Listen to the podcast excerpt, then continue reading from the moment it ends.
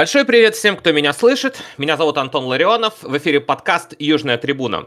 Говорим мы здесь, как всегда, о Дортмундской Боруссии и о том, как мы дошли до жизни такой. Поможет мне в этом мой верный друг и товарищ Макс Федерякин, с которым нам теперь все сложнее становится не увольнять Эдина Терзича. Здравствуй, Макс. Привет. Хорошо, что эта ноша не на наших плечах, а на плечах более компетентных людей и те, которые несут за это ответственность. А мы просто перемоем косточки. Да, а ведь счастье было так близко. Казалось, буквально неделю назад мы с Максимом собирались здесь и радостно вещали о том, как Боруссия всех победила в группе смерти в Лиге Чемпионов, вышла в плей-офф, самый первый оттуда, между прочим. Мы восхищались характером игроков, которые под проливным дортмундским дождем вытаскивали матч против Гладбаха. И даже с некоторой долей осторожного оптимизма ждали ближайшую сложнейшую неделю, где Боруссию ожидали подряд матчи с Байером, Штутгартом в Кубке и Лейпцигом. Это все Байер и Лейпциг в чемпионате. Вот там оптимизм, собственно, и закончился. Особенно, как по мне, так было больно в Штутгарте, где подопечный Хёнес опять уже второй раз сыграли с Боруссией так, будто Боруссия команда второй Бундеслиги, а может даже где-то что-то похуже. С Байером вроде как тоже был артобстрел наших ворот, но там едва не выиграли даже, причем едва не выиграли дважды. Я напомню, мы вели довольно долго со счетом 1-0 после гола Рюерса, да, а потом Байер сравнял, а в конце в итоге и выиграть-то могли, Фюлькруг просто поворотом не попал. А прошедшая накануне игра с Лейпцигом, мне кажется, вообще оказалась едва ли не самой интересной среди прочих, поскольку Боруссия, в принципе, изрядно уже, из-за травм тоже, перетряхнула состав, играла в меньшинстве с 15-й минуты после удаления за фол последней надежды Матса Хумельса, и, как показалось лично мне, действительно будто бы стало действовать смелее. Для того, чтобы спасти какие-то очки, этого в итоге не хватило, но смотреть за игрой, то есть за матчем и игрой Боруссии, что было интереснее. Макс, скажи, все действительно так или мне просто показалось? Я насчет Лейпцига не могу ничего сказать прям конкретного, потому что когда у тебя в самом начале матча удаляют самого основного, фундаментального игрока, как будто бы от матча уже ничего не ждешь. И, я не знаю, было супер интересно смотреть, здесь я согласен. И то, что нам подарили надежду на возможные какие-то очки, там, может быть, на ничью, это тоже прикольно. И я не знаю, я как-то так и не сформулировал, потому что мы играли в какой-то ва-банк полностью, но при этом нельзя сказать, что мы в десятером доминировали. Правда, такого не было. Мы могли вытащить эту игру, но как будто бы все логично. И как оценивать игру, которую мы почти полностью провели в десятером, тоже нельзя сказать по эффективности, по каким-то тактическим историям, почему-то еще. А в целом согласен. Интересно. Мы с тобой обсуждали насчет того, что этот отрезок, этот период, он будет очень показательным, потому что это сложные соперники, потому что это борьба за верхние строчки в таблице, и, в общем, он стал показательным. И что он нам показал? Показал, вот. Давай. Я тебя подгоняю к мысли. Давай, скажи что-нибудь про Эдина Терзича. У нас весь чат горит просто в нашем телеграм-канале. Телеграм-канал «Зюля Трибун». Подписывайтесь на него обязательно. Новости мы все там публикуем. Подкаст наш там публикуем. И, кстати, нашему замечательному телеграм-каналу недавно исполнился ровно 1 год. Этот год мы провели вместе с вами, вместе с Боруссией. Юра, человек, который создал этот телеграм-канал и несет его на своих плечах. Юра, низкий тебе за это поклон. Кстати, Юра прямо сейчас вместе с нами за эфиром. Он наш постоянный редактор. Юра, тебе спасибо. А мы возвращаемся к Эдину Терзичу. Терзича там полощет в нашем телеграм-канале, в чатах. Увольняют каждую игру, каждый час уже практически. А ты не увольняешь. Потому что я стараюсь смотреть чуть-чуть наперед, хотя бы следующий шаг какой-то анализировать. Я очень переживал, что после кубкового матча на эмоциях либо сам Терзич уволится, либо его выпрут. Я очень переживал, потому что как будто бы это решение не самое рациональное. И на эмоциях, опять же, мне казалось, что в общем-то, может быть, уже и абы кто. Но глобально я понимаю, что это самый уже прям крайний вариант. И если до конца года так продолжится, если оставшиеся 3 матча, может быть, вынося Париж за скобки, будет такой же ужасный результат, как против Штутгарта, например, есть вероятность, что нам придется ждать какого-то временщика до лета, наверное. Слушай, Максим, а я вот тут хочу тебе вопрос задать. Мы много с тобой уже и в эфире, и за эфиром разговаривали об этом. А ведь давай вспомним, как Эдин Терзич сам попал первый раз на пост тогда еще исполняющего обязанности главного тренера Боруссии. Он попал примерно в это время, да, по-моему, это был декабрь. И благодаря Штутгарту, да? Нет, не обязательно, не обязательно. Кстати, тут Айнтрахт вот накануне чуть второго тренера Баварии не уволил с одним и тем же счетом. Ну, это ладно, это баварские проблемы. Эдин Терзич попал, соответственно, на пост исполняющего обязанности главного тренера Боруссии после увольнения Люсьена Фавра, его тогдашнего начальника. А ведь ты не очень любишь Люсьена Фавра, насколько я помню. И в тот момент твои принципы были такими же? Не будем увольнять тренера посередине сезона? Но ведь это же был Люсьен Фавр, ты же его так не любил. Это вот некоторая непоследовательность в моих рассуждениях. Я много думал над тем, как я относился к персоне Фавра. И во многом я сейчас понимаю людей, которые в чате пишут, что вообще без разницы... Хоть Кобеля ставьте тренировать, но увольте прямо здесь, сейчас. Я их понимаю, потому что я сам через это проходил просто с другим тренером. У меня были к нему примерно такие же претензии, что мы играем непонятно во что, и результаты иной раз самые фантастические, не в самом положительном смысле этого слова. Но я как будто бы... Не то, чтобы переобулся, да? Нет, переобуваться нормально. Дурак тот человек, который стоит на своем, и даже если это ошибки, ошибочно, я считаю так. Вот, я люблю анализировать ситуации в меру своих возможностей, делать какие-то выводы, и я сейчас вижу, насколько вот эта история с увольнением Фавра посреди сезона... После плохого матча эмоциональное увольнение Фавра запустило маховик, который мы до сих пор расхлебываем. Потому что очень коротко, как случилось, вместо Фавра пришел Эдин Терзич, который за полгода выиграл титул. Поколь — это тоже титул. Да, конечно. Не надо забывать, которому лишились уже в этом сезоне. Но при этом уже был назначен на лето Марко Розе, и это нельзя было, видимо, переиграть никак. Марку Розе дали поработать 1 год. Памятуя о заслугах Терзича, о том, как классно он ворвался в Боруссию, вернули Терзича. Я буду повторять об этом вновь и вновь. Когда назначили Терзича, мы с тобой это обсуждали и говорили, что это будет самое дорогое обучение на тренера, потому что мы будем платить очками, плохой игрой, кризисами. И вот этим всем. Оно так и происходит. И это не потому, что мы такие пророки, а потому, что это логично. Просто-напросто. И вот эта история с увольнением Фавра эмоциональным запустила вот этот весь маховик, который нас приводит сегодня вот в эту вот кризисную точку. Я думаю, что я тогда был неправ, апеллируя к моментальному увольнению главного тренера. Потому что система важнее всегда. Я тут нашел информацию как раз. Люсьена Фавра уволили после матча со Штутгартом. Тогда Штутгарт тренировал, я никогда в жизни не забуду этого имени, Пеллегрино Матарассо. Я помню этот матч. Проиграли мы его 5-1. Уволили после этого матча. Матч был 12 декабря. То есть мы где-то вот рядышком трёмся сейчас. Знаешь, кто был на первом месте в тот момент в чемпионате?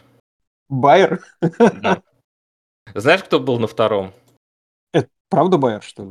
Бавария. Да, на первом месте шел Байер. Вау. Это был сезон 2021. На первом месте шел Байер, на втором шла Бавария. Также в четвертой, был Лейпциг. Боруссия шла также пятой.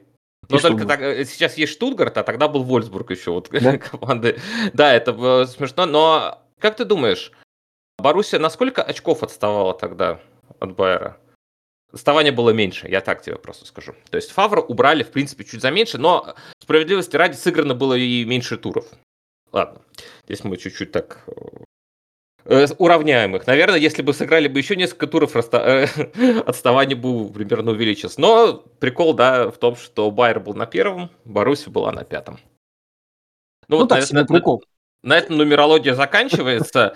И, то есть, ты все-таки считаешь, что, окажись, вот ты нынешний, Максим, в декабре 2020 года, ты бы не так яростно топил за увольнение Люсьена Фавра. Да, я даже, наверное, был бы против увольнения здесь сейчас. Я не говорю о том, что само по себе увольнение плохое. Мне не нравилось, как играет при нем Боруссия, как многим сейчас не нравится, как играет Боруссия при Терзиче, и, ну, чего греха таить. Там, ну, очень мало чего-то положительного, чего там может нравиться-то. Да. Тем не менее, я за систему, я за адекватные взвешенные решения, и, ну, тренеру нужно давать полные циклы подготовки, не отнимать у него, как и в случае, в общем-то, с Терзичем, не отнимать у него предсезонную подготовку всякими турами по штатам. Я согласен с тобой, но Боруссия последних 8 лет, к сожалению, это совершенно не про систему команда. Была попытка сделать про систему, то есть понятно, что вот была Боруссия Клопа, да, с 8 по 15 год, это была системная команда, система Клопа закончилась, была попытка запустить систему Тухеля, но Тухель не запустился. На 2 сезона-то он запустился, но потом дальше с ним запускаться не захотел никто. Все, и с этого момента начался полный кавардак. Увольнение Фавра же тогда открыло нового персонажа, Эдина Терзича, одного, наверное, из самых спорных персонажей за последние несколько лет в Дортмундской Боруссии. Давай мы тогда через призму вот этих разговоров и, не знаю, Эдин Терзич, мне кажется, уже весь просто обыкался там от того, как часто мы упоминаем его имя, а что там происходит в этих всяких ваших Германиях, там на радио, там каком-то на телевидении, я даже представить. В этих ваших твиттерах. Ой. Даже думать об этом не хочу. У нас есть такая сборная солянка новостей от Кикера, от Рурских, от Бильда. И вопросами они, конечно, тоже задаются. Ну, а что им еще делать? Работа у них такая. Давай про игроков. Про Терзича мы всегда еще успеем перейти. У нас такой вот персонаж, который существует вне вообще эфира. Он просто есть. Я думаю, что даже когда его уволят, мы его все равно полгода будем вспоминать. Про игроков информация. Про Юлиана Рюерсона говорят, что он, идущий на костылях из раздевалки Штутгартской арены, просто символизирует собой сейчас Дортмундскую Боруссию. Эмре Джан заявляет, что слабое выступление Боруссии в очередной раз не вопрос качества. В конце концов, мы уже не раз показывали, на какие хорошие выступления свободны. Вон, посмотрите, мол, как из в Лиге Чемпионов из группы вышли. Это все, кстати, еще информация публиковалась до матча с Лейпцигом. Это что, так, для понимания для наших слушателей. Говорят о том, что, мол, Жан хочет с Терзичем поговорить. То есть, как мужчина с мужчиной, один на один пойти и решить все эти вопросы ваши спортивные. Терзич на это вроде как комментирует, что если бы все было так просто, мы разговариваем каждый день, но очевидно, что нам не хватает друг друга. Ну, бывает, что могу сказать. Грегор Кобель, который прямо сейчас, наверное, самая главная звезда команды и не допустивший в этих матчах более тяжелых поражений, он также считает, что нужно говорить о недостатках и, мол, не такая уж это глупая идея, мы должны быть более доминирующими, как Дортмунд, это точно, но похоже, что мы никогда не говорили об этом раньше. Чем вы там занимались все это время, я не знаю, но уж точно об этом не говорили. Но это, кстати, предъявляет очень много людей, определяют это и игрокам, и Терзичу, что, мол, как-то состав у вас такой вот прям ого-го, а вы играете как Майнц с 15-го места. А у нас состав ого-го, Антон? Как ты? Ну, вроде смотришь, только ого-го. Ну, слушай, сам посмотри на них. Один из самых талантливых проспектов немецкого футбола, там, Карима Дееми, там, Юсуфа Мукоко, там, который был золотым ребенком еще, потом стал золотым подростком, потом сразу же туда. Вот. Лучший бомбардир чемпионата Германии прошлого года Николас Фюлькруг. Марко Ройс, который олицетворяет собой Боруссию. Юлиан Брант, умничка, зайчик, великолепный распасовщик, способный вести игру. Лучший вратарь лиги прямо сейчас. Ну, в этом я не сомневаюсь. То есть вроде как все есть. Понимаешь? А играем мы, вот, говорю, как вот, ну, даже не Майнц, что-то вот такое вот. Клуб откуда-то снизу, так скажем. Я раньше прикрывал это вопросом прагматичности. Да, чтобы он, ну окей, ладно, мы сильно светиться не будем, как бы, но вот, зато мы выигрываем по 1-0. Но не работает что-то уже с прагматичностью, видимо, реально напридумывали.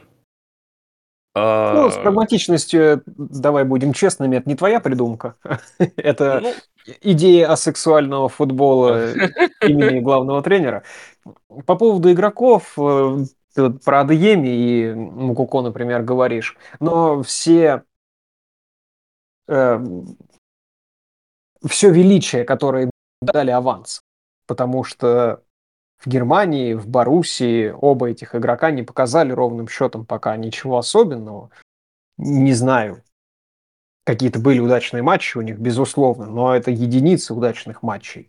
А в целом пока как-то все не очень. Центральная защита у нас вроде выглядит по фамилиям более или менее, но единственный игрок, который до недавнего времени вызывался в сборную, это Зюля, он запасной, он сидит по 35-летним Хумельсом, который должен был закончить контракт и закончить футбол вообще, а Хумельс у нас основной, хотя он взрослый дядька уже, в таком возрасте надо футбольных внуков нянчить, тренировать там какой-нибудь дубль, что-нибудь такое, ну как минимум получать лицензию. А он у нас самый главный защитник, наша надежда. Довели его в матче против РБ. Я вот уверен, что это эмоционально супер решение было с этим подкатом. А он у нас основной. Брант вот тоже до какого-то времени, до октября, был лучшим в составе Боруссии, если вынести за скобки Кобеля. Ну и тоже систему он никакую не организует.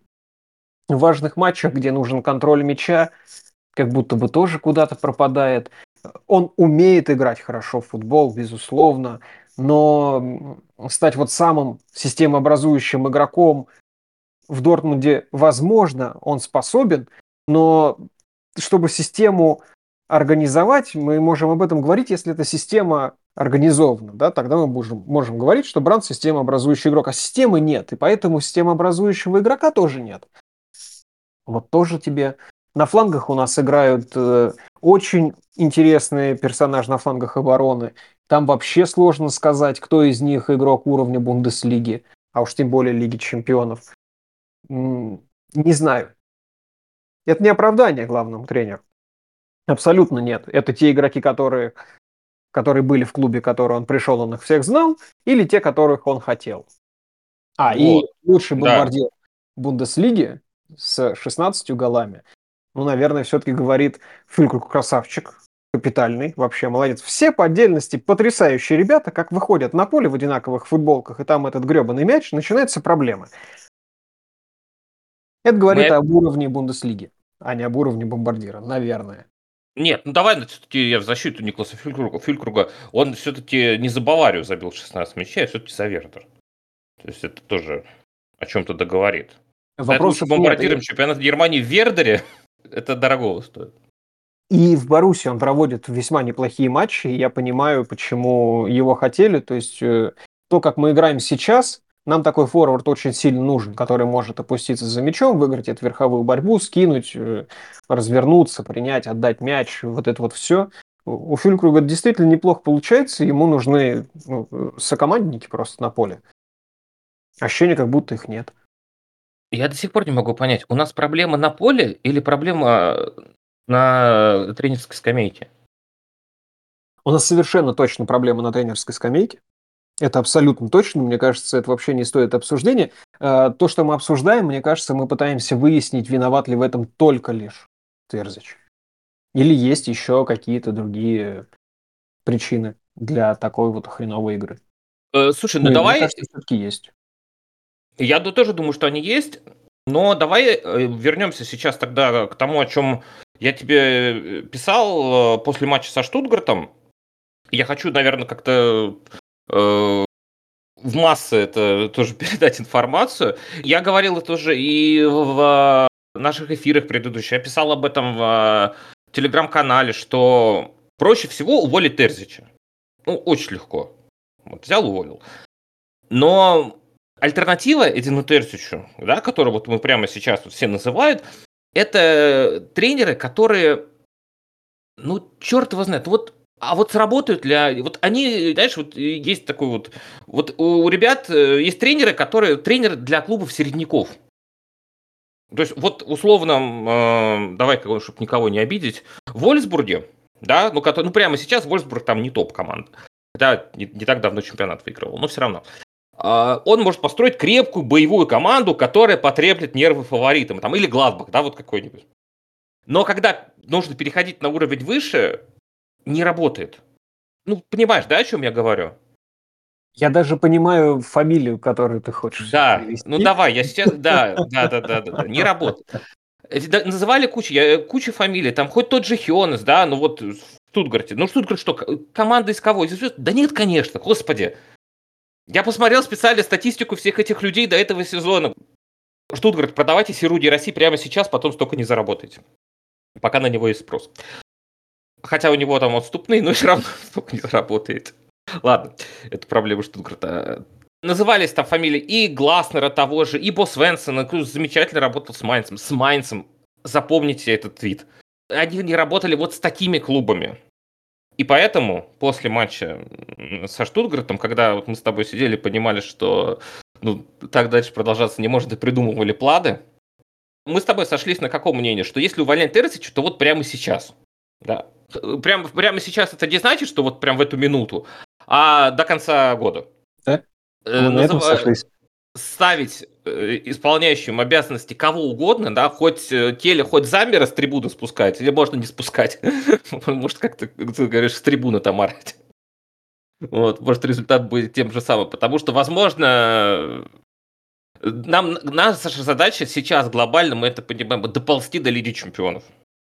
Вот это будет решать очень многое. Вот хотя бы что-то. Я очень надеюсь на то, что Штутгарт скатится. А мы как-нибудь туда заберемся. Так вот, а в это время Ватцке должен делать все, что угодно. Вот, кстати, приглашаю в комментарии вот по этому поводу со мной поспорить, или согласиться, или поспорить, сказать мне, что я дурак, ничего не понимающий в футболе. Все приму. Ватцке должен собирать манатки, сесть на самолет, полететь в Рим и как угодно договариваться с Жозе Моуринью. Как угодно. У Жозе Моуринью заканчивается в Роме контракт летом. Если вы думаете, что у Боруссии состав так себе, посмотрите состав Ромы. Если оттуда убрать Пауло Дибалу, который играет примерно 4 месяца в сезоне, а все остальное время восстанавливается, к большому сожалению, и Ромелу Лукаку, который пришел на год, то там... Вот у нас лучший вратарь лиги, а в Роме, возможно, прямо сейчас худший вратарь лиги Руй Патрисио, который был очень крутым в 2016 году. Вот. Нормальный вратарь, но не более того. Там очень странные персонажи могут появляться на поле. И Рома Жозе Моуринью сейчас твердо в четверке, Лиги Чемпионской четверки в Италии. Жозе Моуринью человек, который умеет работать с большими клубами, с большими задачами. Это тренер, в первую очередь. Это реальный коуч. Мы будем играть не так, как играли раньше. Но я думаю, что болельщикам уже все равно, как мы будем играть. Просто добивайтесь результата. Вот, я уже увлекся. Ханс-Йоаким Ватцке, пожалуйста, твоя задача – сесть на самолет и ехать договариваться с Жозе Моуринью. На любых условиях, вот какие ему нужны будут. Договариваться там потом с игроками, которые... С ним, возможно, приедет внимание Матич. Это человек, который ездит с Жозе Моуринью везде. Ну, Матич тоже подойдет. Вот такое мое мнение. Вот что, чего бы я хотел. И мне кажется, что это было бы, ну, хотя бы очень сильно оправданным желанием сменить тренера не ради того, на какого-то очередного чувака, который себя неплохо показал в клубе второй десятки Бундеслиги, а мы поставить all-in. Это действительно выглядит как all-in, если вдруг вообще рассматривается такой вариант, потому что это, конечно, противоречит всей идеологии Боруссии про немецкоязычного тренера, который знаком с лигой, вот это вот все. Как будто бы есть причина сделать этот шаг. Да? А что касается остальных людей, которых ты перечислил, но мне хватило сезонов со всякими штёгерами, бошами. Я очень сильно не хочу на это все смотреть. Не будет никакой разницы с тем, что есть сейчас, помимо 2-3 матчей после смены тренера. Вот эти классические, на подъеме. Может быть, конечно, именно этих 2-3 матчей и хватит нам, чтобы залететь в Лигу Чемпионский пул. Но, тем не менее, я боюсь, что особой разницы не будет. И следующий... Ну, это тренеры, опять же, мы если там говорим про какого-нибудь Бо Свенсона, как будто бы этот тренер, который не пойдет на полгода работать, правда, нужно говорить про то, что контракт нужно сделать до конца следующего сезона. Мы его опять в сентябре начнем увольнять всем чатам. И будет вот эта вот история продолжаться и продолжаться и продолжаться. Та перестройка, про которую я постоянно говорю, бесконечная, ей конца края не видно сейчас, потому что мы совершенно точно понимаем, что Эдин Терзич не будет в следующем сезоне главным тренером Боруссии. Ну, это же все прекрасно понимают. Ну да, мы уже вроде как... Терзич, да. Мы уже вроде как с этим как бы смирились, и Терзич остается сейчас просто потому, что больше некому. Вот реально, только замер распускать с трибуны. Я не совсем согласен, что больше некому. Я сторонник того, что всегда есть кто-нибудь. Но вопрос в том, что для изменений всегда нужно какое-то адекватное время, какой-то вменяемый тайминг, и тренеру нужно с командой познакомиться, поработать. Я просто думаю, что Терзич остается не потому, что некого, а потому, что не время. Хотя, возможно, мы получим небольшой или большой минус из-за отсутствия Лиги Чемпионов в следующем сезоне. Ну, мы точно получим ощутимый минус, во-первых, в денежном эквиваленте, во-вторых, нам будет гораздо сложнее привлекать инвестиции в клуб в виде игроков. Под Лигу Европы игроков поедет чуть меньше, чем под Лигу Чемпионов. В том числе, кстати, тренера, давайте не будем забывать. Потому что, почему я говорил про Моуринью? Моуринью в первый сезон в Роме выиграл Лигу Конференции. Во второй сезон он вышел в финал Лиги Европы с Ромой и только по пенальти проиграл ее, естественно, Севилье. И он уже очень хочет вернуться в Лигу Чемпионов. Если мы сможем предложить Лигу Чемпионов, так или иначе, это тоже ощутимый козырь для любого тренера. И более того, может быть, ты помнишь, мы когда записывали выпуски с Алей, она рассказывала, что в Байер под тренера, под Хави Алонсо, пришли игроки. Но нет игрока, который придет под Эдина Терзича. Нет. Дальше пойдем. Нет игрока, который придет под Босвенсона. Нет. Нет игрока, который придет под Массона или Фишера. Нет таких игроков. Да. Ну, если только этот игрок не играет во второй Бундеслиге. Да. А когда мы называем тренеров масштаба Жозе Моуринью, под Жозе Моуринью придут кто угодно. Реально придут. Под Жозе Моуринью в Рому пришел Пауло Дибала и Ромелу Лукаку. Но, к сожалению, для тебя, может быть, еще для многих, может быть, и для меня, даже слухов таких нету, и фамилия Моуринью не фигурирует абсолютно. Ну, это пока, знаете ли, у нас меняется все вот просто очень быстро. И тем более для слухов особо поводы и не нужны. Поэтому я предлагаю к Боруссии все-таки вернуться от Моуринью. Давай, хорошо, вернемся пока что к Боруссии Эдина Терзича. Я знаю, что ты список травм там смотрел, что у нас есть список травм, у нас травмпункт, как обычно, такой обширный. Что у нас по травмам? Потому что в этом году осталось провести всего 3 матча, но кто-то их играть должен. Мы вот только перестали радоваться обширному лазарету, и как будто бы осень миновала с минимальными потерями, но сейчас что-то снова очень плохо, потому что как минимум до конца года мы уже потеряли 3 игроков. Это Рюерсон, Мукоко и Меча. Все они не сыграют больше в декабре. Травма Рюерсона пока сложно прогнозируема по срокам. Есть вероятность, что он не сыграет и в январе тоже. И в начале февраля в том числе. Тот момент, когда на Кубок африканских стран уедут всякие Бенсибаини. Поэтому с флангом, с левым у нас совсем как-то проблема. Хорошо, хоть справа вдруг внезапно, как Феникс, воспрял Минье.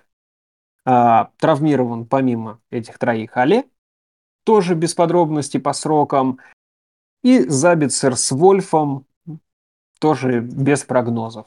Но эти игроки на травмах, они не болеют в смысле вирусов, простуд, ОРВИ и прочего. Поэтому нам опять придется тяжко, опять придется что-то придумывать с составами, и мы видели, что на матч против РБ были подтянуты уже игроки молодежки, никто из них не получил своего шанса, но, тем не менее, даже номера себе выбрали. Вот такая вот у нас история с травмами. Плохая. Юра как раз пишет, что последние 2, Забицер и Вольф, могут быть готовы к матчу против Парижа, и это хоть чуть-чуть оптимистично, потому что чуть-чуть больше народу. Чуть больше народу, да. И, кстати, вот такой вопрос. Если Вольф действительно будет готов уже к матчу против Парижа, кого бы ты поставил? Там Аминье играть против бывших или Вольфа? Николаса Зюля. Николаса Зюля, да, все-таки? Ты видел, как он прикладывается к мячу? Ну, да. Он чуть дубль не положил, наверное. Да. Ну, с ума сойти. Справа ты бы Зюля поставил, да, играть? Да я не знаю, на самом деле. И по мне вообще ничего не понятно. И как-то матч, как будто бы непоказательный, произошел. В общем-то, можно дать ему шанс, особенно против Парижа.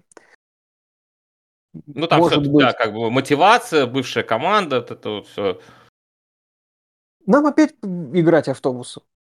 Я вот вообще не представляю, даже не очень хочется смотреть. Ну, конечно, я буду. Конечно, я буду нервничать, несмотря на то, что мы уже вышли в Евровесну. Но опять это будет какой-то автобус. Хотя, с другой стороны, давай к матчу с Лейпцигом вернемся. Мы вот как-то так по очень фундаментальным опять вопросам прошли. Но давай. В матче с Лейпцигом были показательные несколько минут, а то и несколько, может быть, десятков, может быть, 20 минут за весь матч, когда Боруссия выглядела так, как будто в этом сезоне не выглядела никогда. Это быстрая Боруссия, с быстрым движением игроков и с быстрым движением мяча, когда мы даже его контролировали, этот мяч. Это какие минуты были? Ну-ка, давай напомним. Это были первые минуты. До удаления. Да. До удаления. Это было что-то в конце первого тайма, и это было что-то в конце второго тайма. Ну, в конце второго тайма больше на навал было похоже уже в самые последние минуты, но там минуты с 80-й до 80 какой-нибудь, и до организации навала, это тоже было довольно интересно. И может быть. Я вот не знаю, по какой причине Боруссия так решила играть с Лейпцигом, что вдруг у клуба организовался этот таинственный ДНК, про который говорит Ватцке с Келем в интервью. Они этот ДНК нащупали и такие: все, мы будем очень мощно, быстро бегать, вообще мочить всех. Давайте против Лейпцига так сыграть. Хумельс очень буквально это все воспринял, удалился. Но, тем не менее, есть вероятность, что мы против Парижа примерно в таком духе попробуем сыграть? Есть такая вероятность. Есть вероятность, терять нечего в этом матче. Да. А там уже еще и Париж можно выкинуть. О, интересно как. Но есть вероятность, что у нас получится так сыграть? Вот это вот я уже не знаю.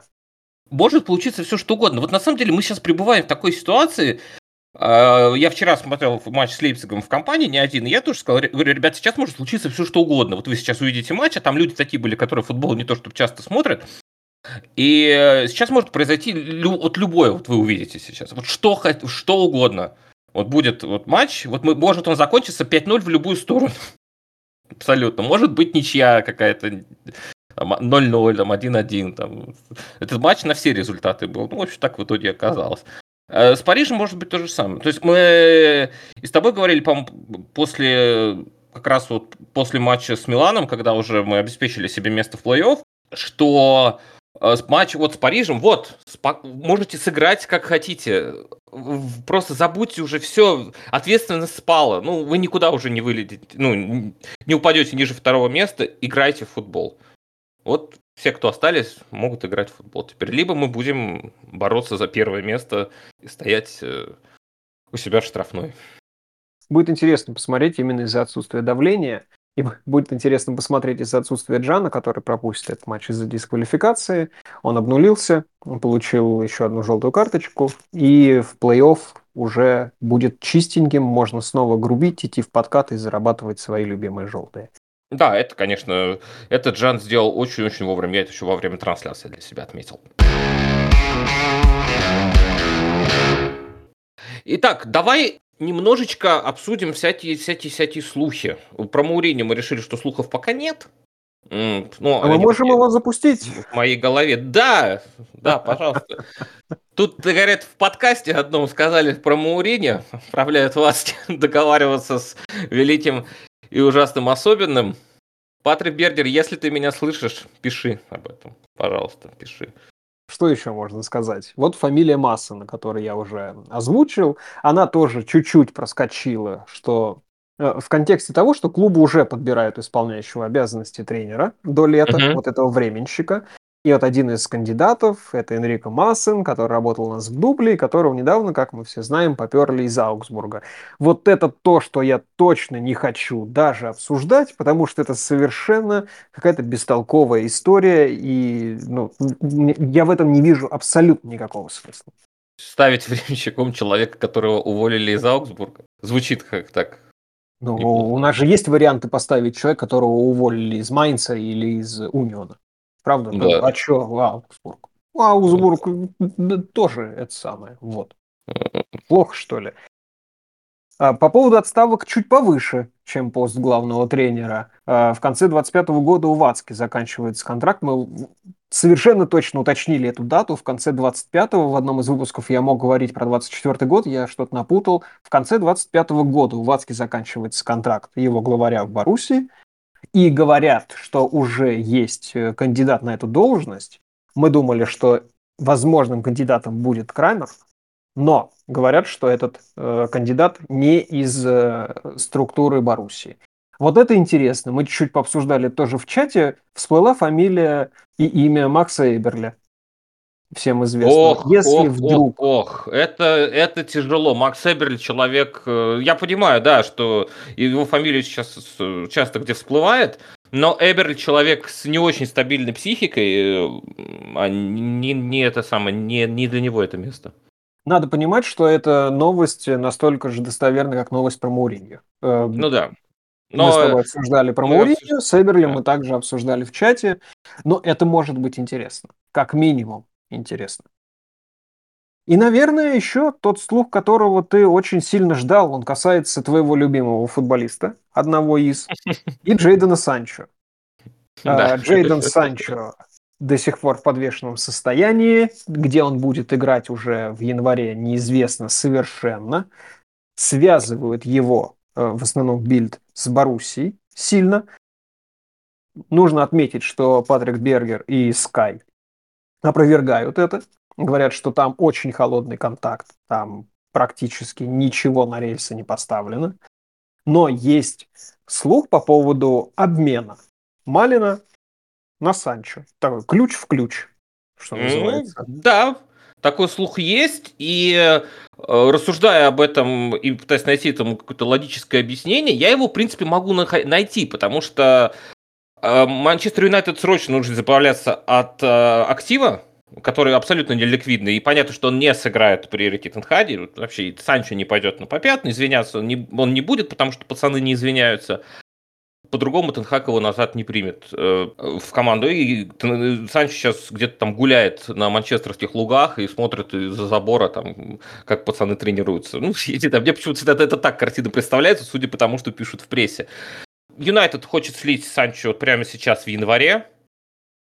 И, естественно, что бывший клуб Джейдона, Боруссия Дортмунд, всплывает в этом списке самым первым. Да, устроить туда Санчо было бы для них здорово. Санчо наверняка и сам бы хотел. Трибуны в Вестфаленштадте обожают Джейдона. То есть примут его с распростертыми объятиями, и он там реально может снова воскреснуть. То есть как бы вроде ситуация вин-вин. Но Манчестер Юнайтед хочет что-то взамен. Взамен они присмотрели себе Дониэла Малена.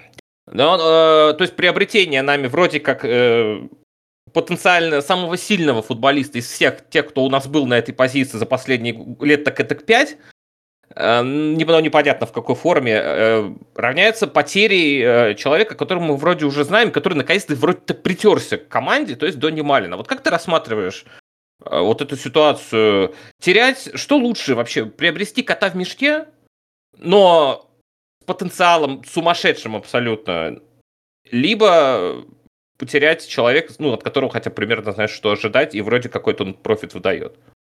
Антон, я тебя попрошу, пожалуйста, закрой уши на следующие 5 секунд. Я всем остальным только скажу, я не хочу тебя обидеть. Я совсем не верю в Дониэла Малена. Совсем не верю. Хорошо. Но я не верю и в Санчо. У нас с возвращенцами есть всего лишь один позитивный пример и несколько негативных.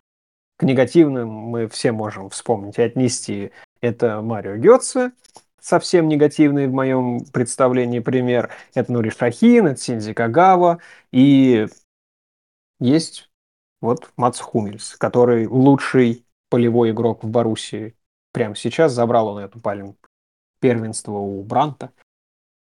Совершенно непонятно, что с Санчо. Совершенно непонятно, как он себя ментально чувствует. Совершенно непонятно, поможет ли ему это тепло родного дома в Дортмунде и обстановочка в Дортмунде, потому что там, судя по всему, тоже не сказка, да, не пряничный домик. Поэтому вот попробовать, если прям ключ в ключ, без всяких доплат, ну, наверное, может быть. Наверное, в этом мог бы быть смысл, потому что как будто бы даже у такого Санчо перспектив в Дортмунде чуть побольше, чем у Дони Малена. Ну, я тебе говорил о том, что если сходу вот прям с колес в январе Джейдон может сыграть хотя бы на 70% своего потенциала, то его, конечно, нужно брать. Но мы не знаем, на что он там реально сейчас способен. Я вообще его с мячом не видел с августа. А что ты про Малена думаешь? Вот если мы чуть-чуть отстранимся от Санчо, про Малена безотносительно Санчо тоже был какой-то слух, что вот за него назначили ценник уже, 30 миллионов. Мален сменил агента. Агент приезжал на встречу с боссами Дортмунда, это все обсуждалось, как известно, опять же, по слухам, был вот этот ценник назначен агенту, и есть вероятность, что он летом уйдет безотносительно истории с Санчо. Да. Что ты думаешь на этот счет? Я знаю, что ты на Малена делал большую ставку. Да, все так, и, к сожалению, к моему большому сожалению, я думаю, что полностью Дони себя так и не обрел в Боруссии. И не его в этом вина. Он приходил... Опять они вот с Санчо пересекались, потому что он пришел ровно в тот момент, когда Джейдон из Боруссии ушел, и нам презентовали Дониэла Малена чуть ли не как замену Джейдона Санчо, хотя никакая, конечно, это не замена Санчо, даже близко. Они просто игроки разных позиций. Но из Малена начали лепить Санчо. Человек просто им не является... Опять же, по информации, которая доносилась из стана дортмундцев, то Дони недоволен тем, что ему приходится играть на такой позиции. Он вроде как не привык к этой позиции, потом он вроде смирился, иначе пришли какие-то результаты. Лучший, конечно, отрезок был в конце прошлого сезона, второй половине прошлого сезона, где Оле, Адееме и Мален действительно выдали, наверное, свой максимум. Начало это тоже, казалось бы, было неплохо, и мы отмечали его как одну из самых светлых пятен, потому что это чуть ли не единственный был человек, который забивал.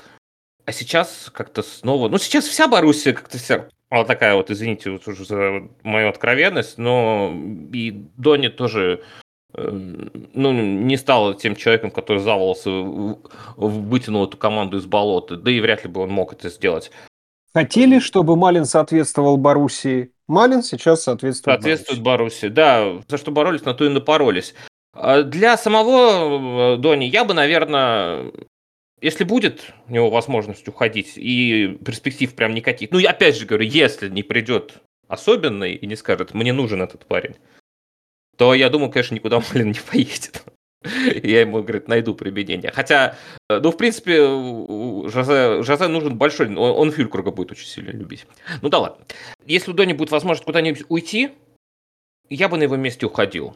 Играл там, где хотел бы, вот нападающим. Я уверен, что он в подходящей для себя команде, в атмосфере, на подходящей позиции он расцветет, и если он уйдет в Германию, он еще обязательно забьет Боруссию потом.